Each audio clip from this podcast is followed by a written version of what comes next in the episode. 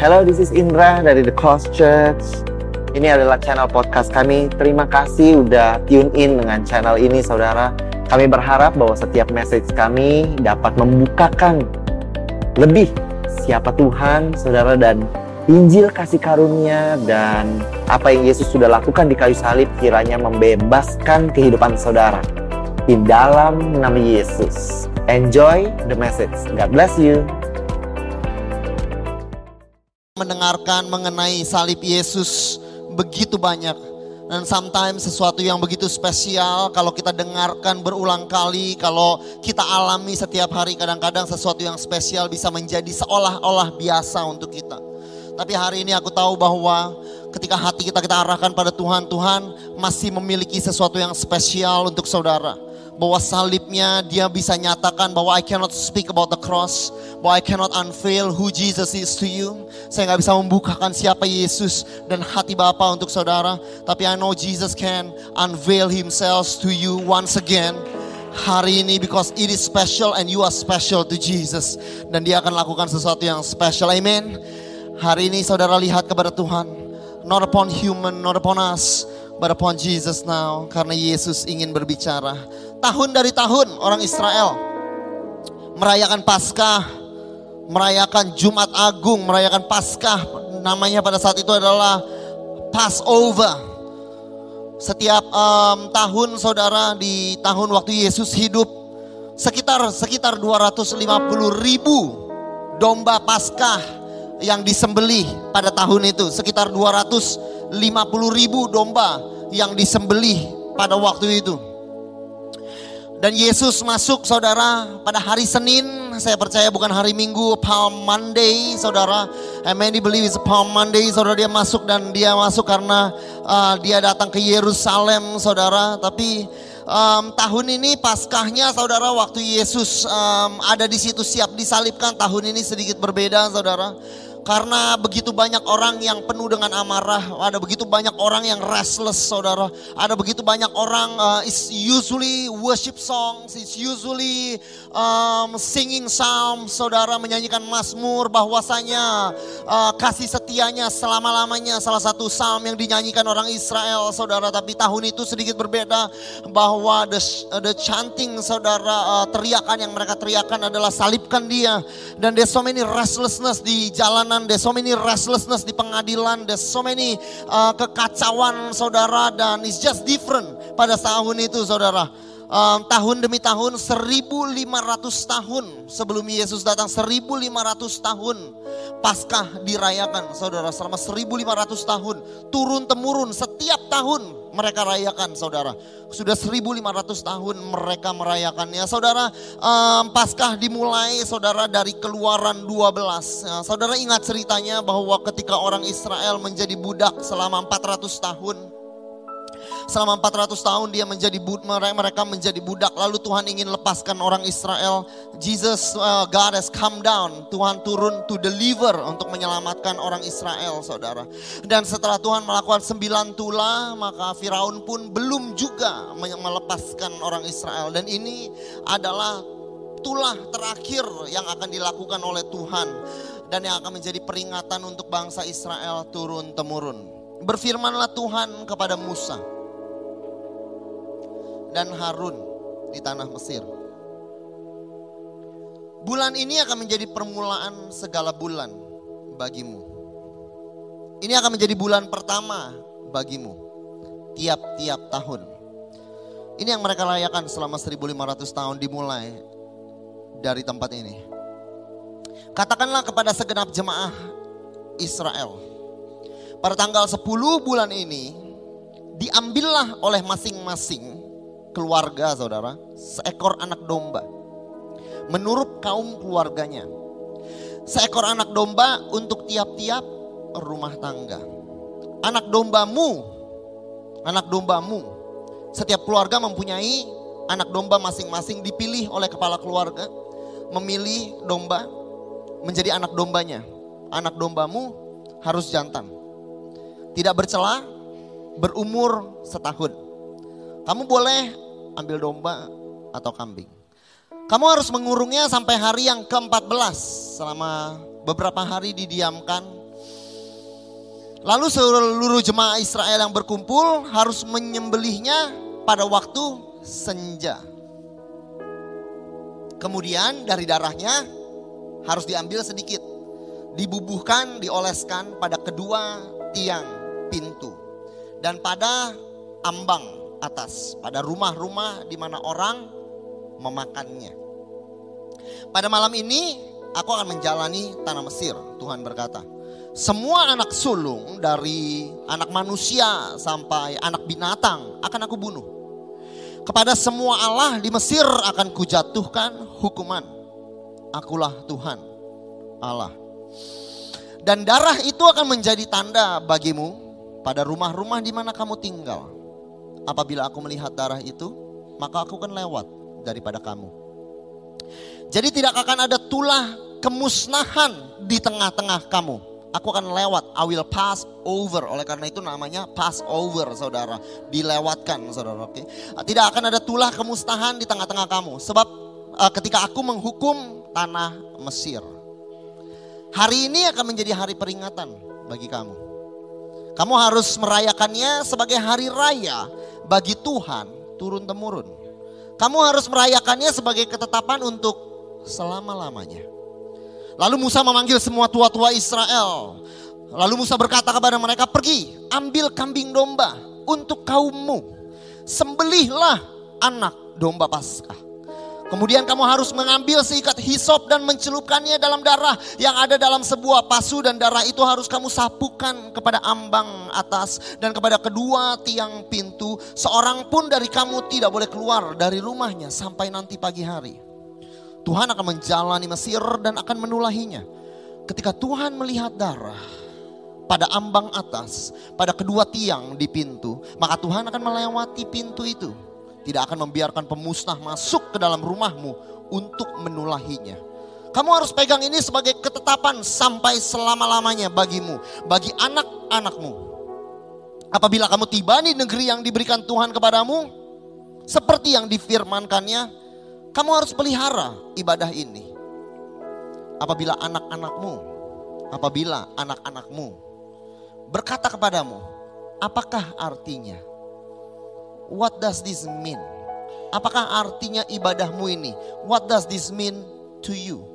When your children ask, what does this ritual mean to you? Haruslah kamu berkata, itulah korban paskah bagi Tuhan yang melewati rumah-rumah orang Israel di Mesir. Ketika ia menulahi orang Mesir. Tapi menyelamatkan rumah rumah kita. Mereka melakukan pasca tahun demi tahun. 1500 tahun lamanya sampai ke zaman Yesus.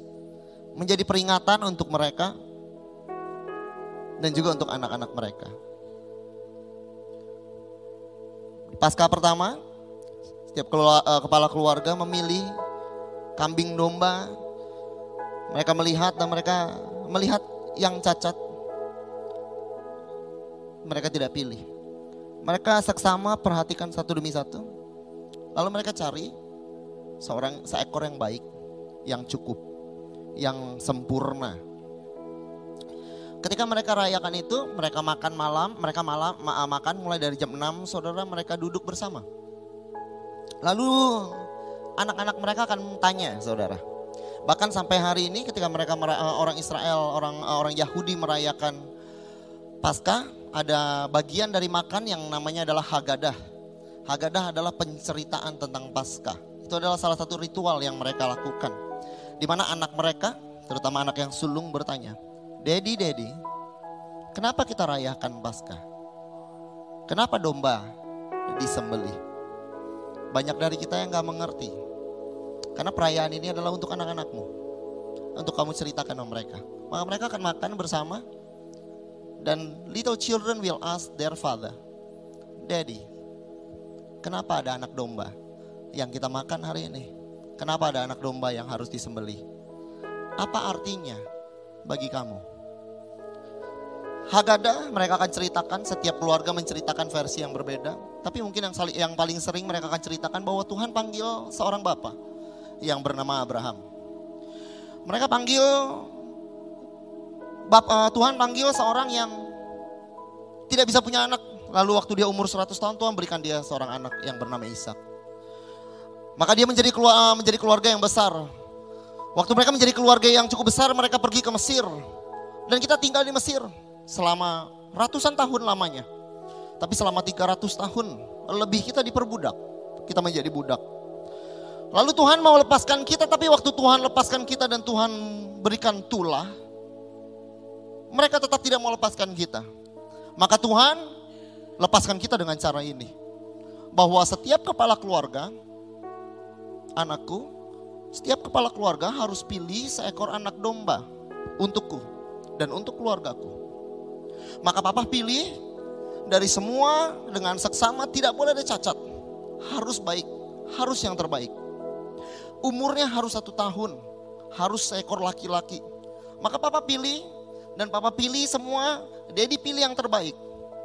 Lalu Dedi ambil dan Dedi, uh, Dedi pegang selama beberapa hari pada hari yang keempat, pada waktu senja, senja itu antara jam 3 sampai jam 6 sore. Pada waktu jam 3 sampai jam 6 sore itu senja saudara. Pada waktu itu kita sembelih. Kenapa? Karena kita mau ambil darahnya. Darahnya dia ditaruh di pintu tadi. Agar ketika penghakiman Tuhan datang, kamu anakku, kamu gak akan meninggal. Dedi harus pilih domba. Harus sembelih dombanya agar kamu bisa lepas. Terutama kepada anak sulung dia bilang, agar kamu bisa lepas. Agar malam ini kamu gak mati. Domba ini mati, tapi kamu hidup. Domba ini mati, agar kamu tidak perlu mati. Tahun ke tahun mereka akan ceritakan cerita yang sama kepada anak-anaknya. Bahwa the head of the family, seorang ayah akan pilih domba yang terbaik. Agar anak-anaknya diselamatkan oleh Tuhan. Yang paling baik, yang gak bercacat, yang paling yang pasti cukup, itu jadi anak dombaku. Lalu dia dipersiapkan, dia disembeli. Untuk apa?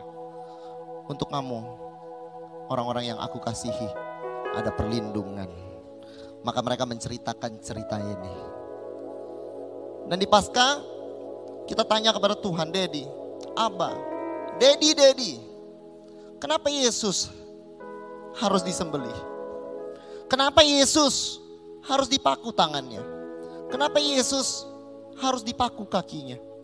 Kenapa ada mahkota duri ada di kepala Yesus? Kenapa darahnya harus bercucuran? Kenapa tombak harus menusuk pinggangnya sampai darahnya keluar? Heavenly Daddy, kenapa Yesus harus disalib? Waktu Yesus datang ke dunia, Yohanes Pembaptis dia berkata ini adalah nabi terakhir perjanjian lama. Yohanes Pembaptis. Dia bilang pada keesokan harinya. Next. Yohanes Pembaptis melihat Yesus. Datang kepadanya. Lalu Yohanes Pembaptis berkata, lihat anak domba Allah yang menghapus dosa dunia. Sekali lagi Yohanes Pembaptis waktu Yesus sampai ke muka bumi memulai pelayanannya, Yesus datang kepada Yohanes, lalu Yohanes berkata dan menunjuk kepada Yesus, "Lihat, ini adalah anak domba Allah yang menghapus dosa dunia." Anak domba ini saudara perhatikan, bukan anak domba sebuah kaum keluarga anak domba ini bukan domba daripada seorang kepala keluarga. Anak dombamu kamu pilih, maka engkau bubuhkan darah itu untuk keluargamu. Tapi anak domba ini bukan anak domba seseorang. Anak domba ini adalah anak domba Allah. Artinya your heavenly father sudah pilih. Waktu mereka pilih yang paling baik, yang cukup, yang tidak bercacat. Agar orang-orang yang mereka kasihi tidak mati. Agar anak sulung mereka yang mereka kasihi tidak mati. Your heavenly daddy juga pilih anak domba untuk dia. Dia bukan anak dombamu, dia adalah anak domba Allah. Maka daddy pilih dan dia pilih yang terbaik. Dia yang persiapkan siapkan dan dia yang sembelih dia, dia yang paku, dia yang salib, dia yang ambil darahnya. Agar apa? Agar saudara yang dikasihi oleh Tuhan tidak perlu mati. Daddy, Daddy, kenapa Yesus harus disalib? Karena domba yang ini. Heavenly Daddy yang pilih. Domba yang ini bukan kamu yang pilih. Domba yang ini Tuhan yang pilih. Ini adalah pilihan papamu di surga. God so loved the world that he gave. Oh my gosh. Saudara lihat ayat ini. Di Wahyu berkata, "The lamb of God has been slain." Domba Allah sudah disembeli, has been slain from the foundation of the world. Mengertikah kamu? Oh my God, Tuhan udah pilih dombanya dari sebelum dunia dijadikan. Waktu penciptaan saya udah pilih. Waktu Tuhan turun ke Taman Eden, saudara, waktu Adam dan Hawa jatuh ke dalam dosa, mereka malu dan mereka bersembunyi. Ketika mereka mendengar bunyi langkah Tuhan Allah yang berjalan dalam taman itu, pada waktu hari yang sejuk, bersembunyilah manusia dan Hawa istrinya terhadap Tuhan Allah di antara pohon-pohon dalam tanam dalam taman. Tapi Tuhan Allah memanggil manusia, Tuhan Allah berfirman kepadanya, "Di manakah engkau?" Tuhan cari mereka dan Tuhan membuatkan pakaian dari kulit binatang untuk manusia, untuk istrinya, lalu kenakan kepada mereka. Ketika Tuhan pilih dan bunuh Pembunuhan pertama bukan Kain bunuh Habel. Darah pertama bukan bukan uh, darah Habel dicurahkan oleh Kain. Darah pertama dicurahkan adalah Tuhan bunuh sebuah korban untuk kenakan pakaian untuk Adam dan Hawa, Saudara. Ketika Tuhan pilih, ketika Tuhan bunuh dan ketika Tuhan ambil bukan wool, Saudara, bukan wool tapi kulitnya artinya binatang ini harus mati. The skin ketika Tuhan bunuh itu Tuhan sudah pilih anak domba korban untuk kamu. Waktu dia bikin pakaian ini, Tuhan sudah pilih the lamb saudara untuk kamu saudara. Apa yang akan dia lakukan dia sudah tahu. Ketika dia cari Adam dan Hawa, ketika dia cari mereka, ketika dia siapkan binatang yang akan dikorbankan, ketika dia sembelih untuk bikin baju, I had you in my mind. Ada kamu di pikiranku because the lamb of God has been slain from the foundation of the world. I always had you in my mind. Di pikiran Tuhan, sudah ada anak domba Allah untuk kamu. Tuhan dah pilih.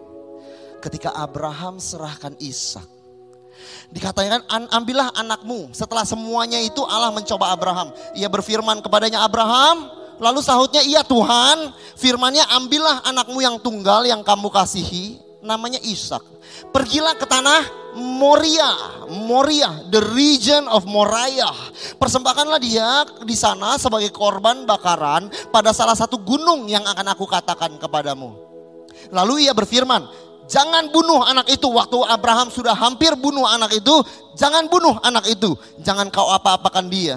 Lalu Abraham menoleh, Abraham lihat seekor domba jantan di belakangnya. Tanduknya tersangkut di dalam belukar. Abraham ambil domba itu, Abraham korbankan sebagai korban bakaran pengganti anaknya. Abraham menamai tempat itu Tuhan menyediakan Jehovah Jireh. Sebab itu sampai sekarang dikatakan orang di atas gunung Tuhan akan disediakan. Di atas gunung Tuhan in the region of Moriah, saudara, di area Moriah akan disediakan. Saudara perhatikan, this is the typology of Mount Moriah. I'm sorry kalau kurang kelihatan, ini adalah the temple. Ini adalah temple dan Yesus, saudara disalibkan sedikit keluar dari temple. Yesus disalibkan, saudara, dan disembeli dan dipersembahkan, dikorbankan, saudara, di area Moria in the region of Moriah. Waktu Tuhan bilang sama Abraham, saya yang akan sediakan di gunung ini, saya akan sediakan korban untuk kamu. Pada saat itu Tuhan sudah pilih tempat di mana dia akan sembelih anaknya untuk kamu. I always had you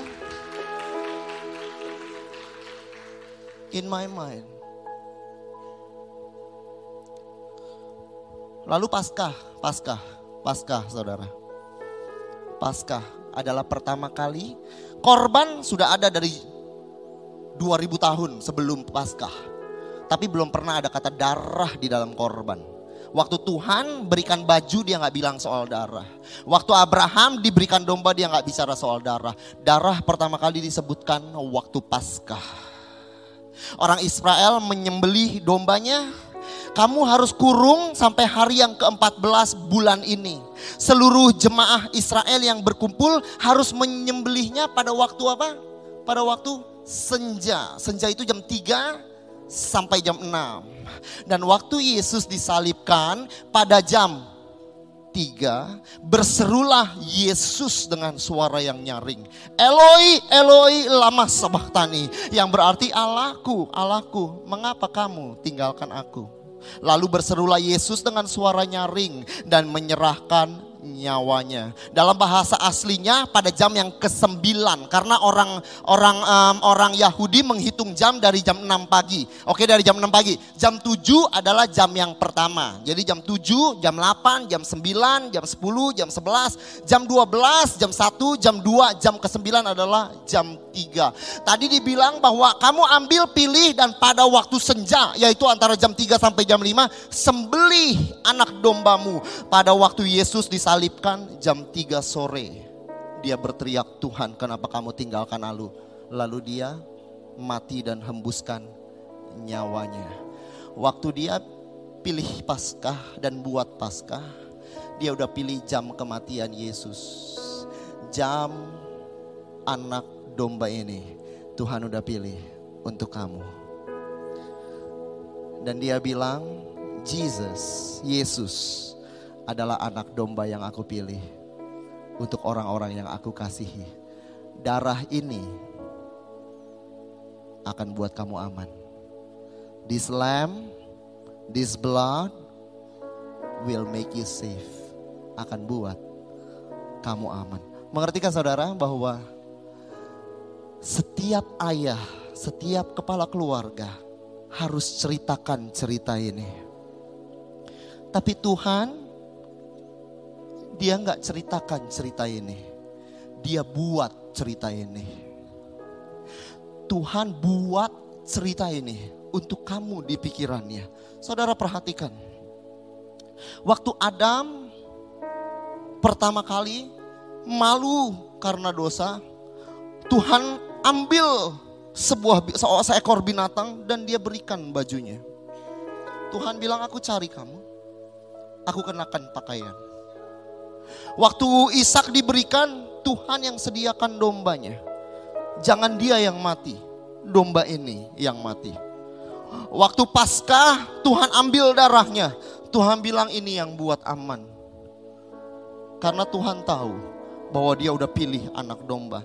Bahwa semua sejarah, festival, hal semua yang dilakukan dari awal dunia, Tuhan lakukan dengan kamu di pikirannya. Tuhan lakukan karena dia udah tahu apa yang dia mau berikan untuk kamu. Tuhan udah pilih anak dombanya. Dan ini cerita yang dia buat saudara. Next, I will seek you. Tuhan bilang.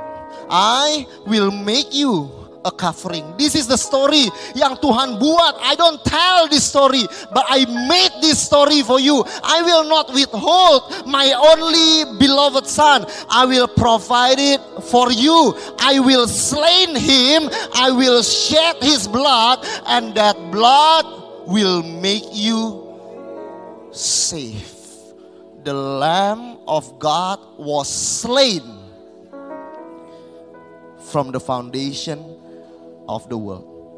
This story Tuhan mau bilang has been written with you in mind. Cerita ini ditulis dengan engkau di hati Tuhan.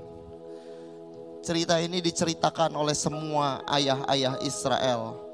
Tapi Tuhan bilang, all of this waktu aku tulis I have you in my mind Pergerakan bangsa-bangsa aku buat, sebuah bangsa saya keluarkan dari Mesir, saya setting sebuah cerita begitu besar hanya untuk kasih tahu satu, ada darah yang akan selamatkan kamu, yang bawa kamu ke tanah perjanjian.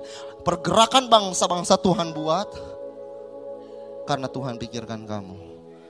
Hal-hal yang kecil, tempat di Moriah Tuhan pilih, jam 3 sore Tuhan pilih, setiap detil yang Tuhan lakukan di dunia ini karena ada kamu di pikiran Tuhan. Big story or the detail of it, there's always you in the heart of God. Saudara tahu lagu itu? Kau di tanganku, kau di pikiranku, tak pernah sedetik pun, tak pernah sedetik pun, tak pernah ditinggalkan. Saudara perhatikan. Wow, thank you Jesus. Next. The Lord God called to man. Where are you? Di mana kamu? Kejadian tiga, waktu manusia hilang. Waktu Tuhan mau selamatkan orang Israel dari Mesir, Tuhan bilang that the Lord God came down. Dia turun. The Lord God came down to res to rescue, to save, untuk selamatkan mereka. Saudara waktu Yesus datang apa yang dia bilang? Jesus said this, the Son of Man came to seek and to save the lost. Saudara perhatikan next. He, when he came to the garden, dia cari, where are you? Waktu dia datang, dia siapkan anak domba semua orang Israel, he came down untuk apa? To rescue you, to save you, to deliver you. Tapi the son of man came untuk cari dan untuk selamatkan mereka yang terhilang. Saudara, every detail for 4,000 years yang Tuhan kerjakan. Jesus, your, your heavenly daddy has been trying to tell you bahwa he's always been you. In his mind, it's always been you.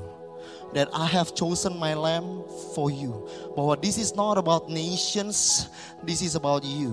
For the one person Tuhan cari. Empat ribu tahun makan waktu saudara.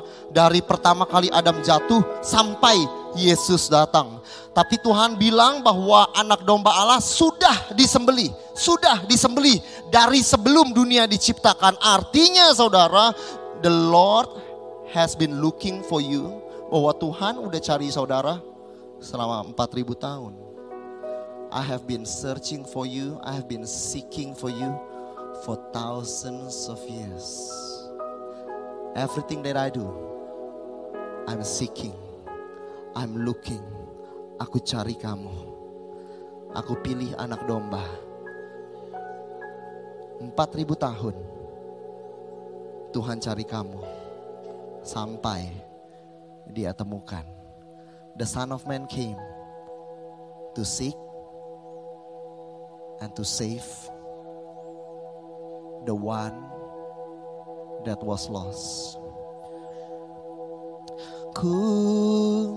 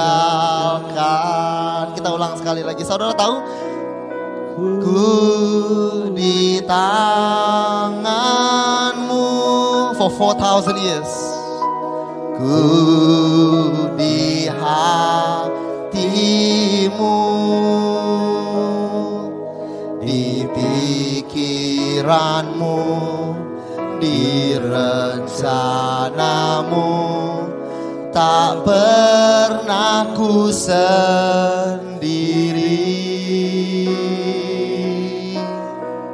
Ku di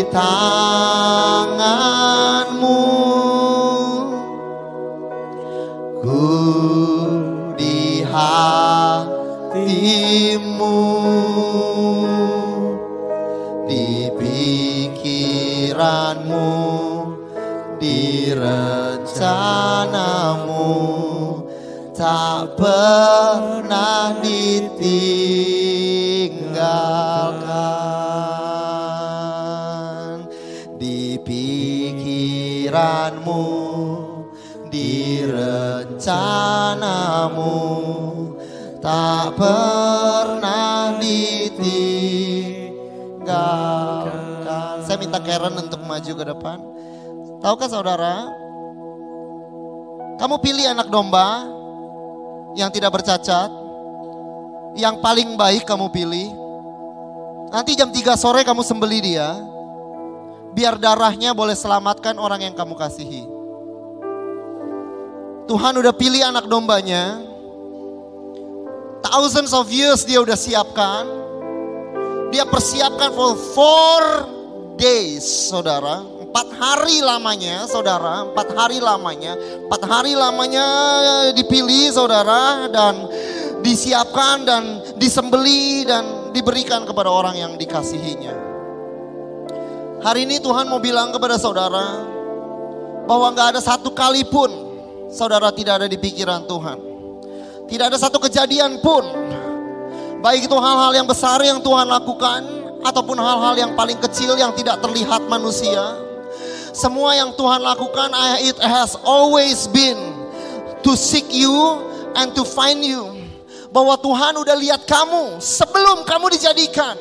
Before the world begin, you were on his mind. Tuhan udah udah pikirkan kamu bahwa everything was done, semua Tuhan lakukan so that you can come, so that you can come church, so that you can come. Waktu dia sembeli binatang pertama, he knows bahwa itu Yesus yang akan dia sembeli karena dia tahu bahwa saudara malu karena dosa-dosamu, karena dia tahu bahwa saudara malu karena karena apa yang kau lakukan, karena kejahatanmu, kamu takut dan kamu malu sama Tuhan, maka Tuhan pilih anak dombanya dan Tuhan sembeli dia sebelum dunia dijadikan because you are already in his mind. Waktu Adam dan Hawa jatuh dalam dosa, dia bilang I have already have you in my mind. I already see that you are lost, that you need help, that you need me. So I want to tell you, where are you?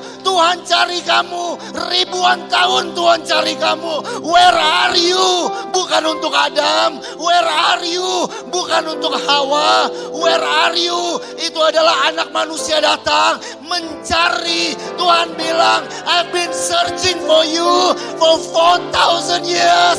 Thousands of years have gone and by, but I'm still looking for you. Kalau ada 99 yang tidak hilang anak domba, tapi kalau ada satu yang hilang, aku akan pergi dan aku akan come down. Tuhan turun, look at the words. Waktu dia bilang dia mau selamatkan orang Israel, I will come down.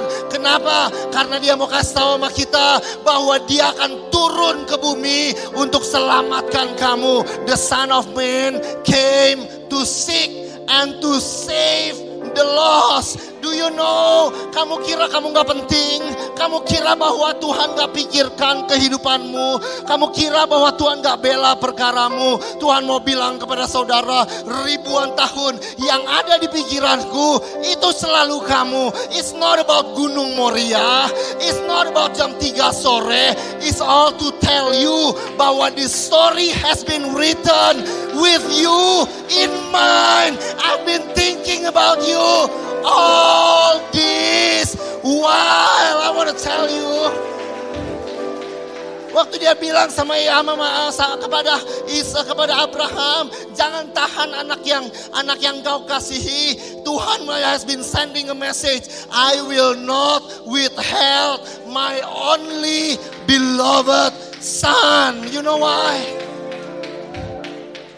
I, I don't have time to talk uh, untuk mengatakan menceritakan tentang Yom Kippur, the Day of Atonement, di mana ada sacrifice, di mana kita taruh tangan kita di kepala binatang itu dan binatang itu akan diusir, yang satu akan dibunuh untuk menutupi dosa, yang satu akan diusir keluar ke padang gurun. Apa itu? Itu Yesus. He's been thinking about you bahwa kamu akan taruh dosamu dan yang diusir dari hadapannya, yang diusir dari rumah Tuhan bukan kamu, tapi Yesus yang diusir waktu dia mati. Oleh karena itu Yesus berteriak, Eli, Eli, lama sabahtani. Dia adalah kambing yang menjadikan kambing hitam di mana kita taruh dosanya dan dia diusir ke padang gurun. Waktu Yesus, waktu Tuhan, Tuhan mau bilang bahwa saya nggak sedang ceritakan cerita ini. Tuhan mau bilang bahwa saya yang buat cerita ini. This story has been made with you in mind. Hal-hal yang besar dalam hidupmu pasti ada di pikiran Tuhan. Hal-hal yang detail, yang kecil dalam kehidupanmu pasti ada di pikiran Tuhan. Masa mungkin kalau 4000 tahun dia lakukan semuanya because of you. It has always been you. It has always been you bahwa Tuhan lakukan itu semua. Masa saat ini Tuhan lupakan saudara? Masa kalau Tuhan sibuk-sibuk cari seorang pria umur 100 tahun yang tidak bisa punya anak. Masa Tuhan bawa dia tinggalnya kebetulan di dekat Moria. Masa dia bawa anaknya ke tempat yang benar namanya Moria. Masa Tuhan lakukan itu saudara. Kenapa dia lakukan itu? Karena dia mau kamu tahu bahwa akan ada persembahan yang mati nanti di tempat yang aku udah pilih ini. Kenapa saudara? Mana mungkin kalau hari ini dia lupakan detil kehidupanmu. Kalau ribuan tahun, it's all about you yang dia udah pikirkan, saudara. Anak domba ini saya udah pilih sebelum dunia dijadikan. Saya pilih before the foundation of the world. You are in my mind. This story has been made with you in mind.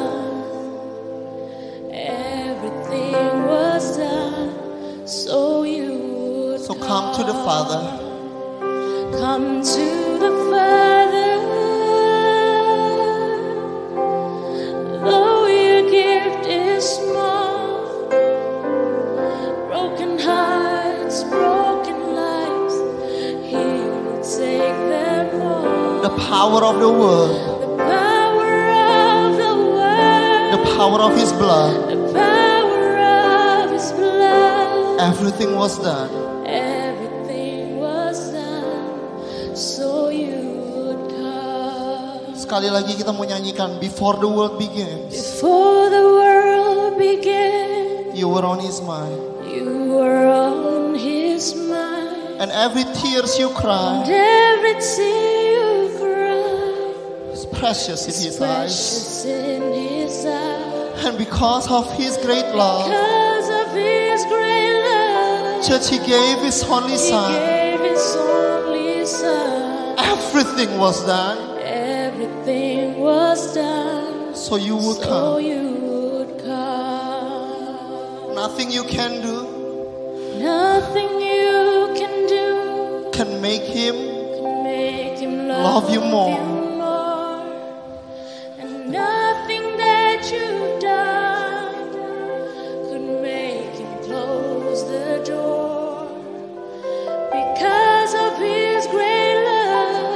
His only He gave His only Son. Everything was done. Everything was done. So you So come now, church. Come to the Father.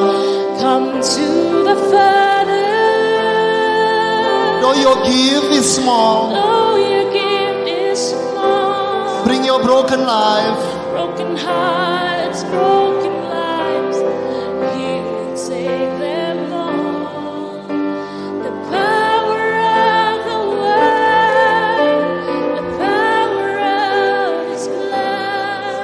Everything was done. Everything was done, so you would come, come to the Father. Though your gift is small, broken hearts, broken lives, He will take them all. The power of the power of His blood. Everything was done, so you would come. So I want to tell you how crazy, how crazy the love of God is. How crazy God is. Tergila-gila akan kamu. Saudara tahu bahwa hari Tu- Tuhan ciptakan dunia dalam enam hari. Hari yang ketujuh dinamakan hari Sabat, di mana dia istirahat. Yesus mati Jumat Agung. Jam senja 3 sampai 6. Artinya hari berikutnya akan mulai jam 6 sore. Maka saudara waktu Yesus mati, sabat mulai. Oleh karena itu Yesus cepat-cepat dikuburkan karena jangan sampai hari sabat. Ingat, harus kita harus cepat-cepat kuburkan. Yusuf bilang sebelum hari sabat. Waktu Yesus mati the next day itu hari sabat. Tuhan bukan ciptakan kamu untuk sabat. Tuhan ciptakan sabat. Kamu ngerti artinya? Tuhan ciptakan sabat untuk kamu. Yesus bilang gitu kan. Karena Yesus mau kasih tahu. Tuhan bukan ciptain sab kamu untuk sembah sabat. Tuhan ciptain sabat untuk kamu tahu. Bahwa habis enam hari saya menciptakan dunia, saya istirahat. Tapi 4000 tahun saya nggak akan istirahat sampai saya selesai. Oleh karena itu Yesus bilang, it is finished. When he finished the work of creation, he rested. Waktu Jesus finish the story of redemption, cerita daripada penebusan ini, besoknya hari Sabat. Itu adalah sabat yang sesungguhnya. Bahwa Tuhan selesaikan 4000 tahun cerita penebusan agar kamu bisa istirahat. Itu artinya sabat, agar kamu bisa istirahat. Enter. Oleh karena itu, oh my Jesus, Hebrew Ibrani berkata, enter to true sabat, enter kepada your true rest. Itu maksudnya, karena Tuhan mau bilang, every festival, every hour, every moment yang Tuhan ciptakan, every ritual yang pernah diciptakan oleh Tuhan is to tell you bahwa I'm making a story with you in mind, with you in mind, with you in mind, with you in mind. Jadi kalau hari ini saudara pikir Tuhan lupa ceritamu, think about this. Gak mungkin dia buat cerita sampai selesai 4000 tahun dan dia lupakan kamu sekarang. It would be a false economy if he has given 4000 years and forget in your seconds and forgot you in an hour. Gak mungkin dia lupakan saudara. Because before the foundation of the world, the lamb has been slain. So you would come. Sekali lagi kita nyanyikan ini sama-sama. Boleh kayak undang saudara bangkit berdiri.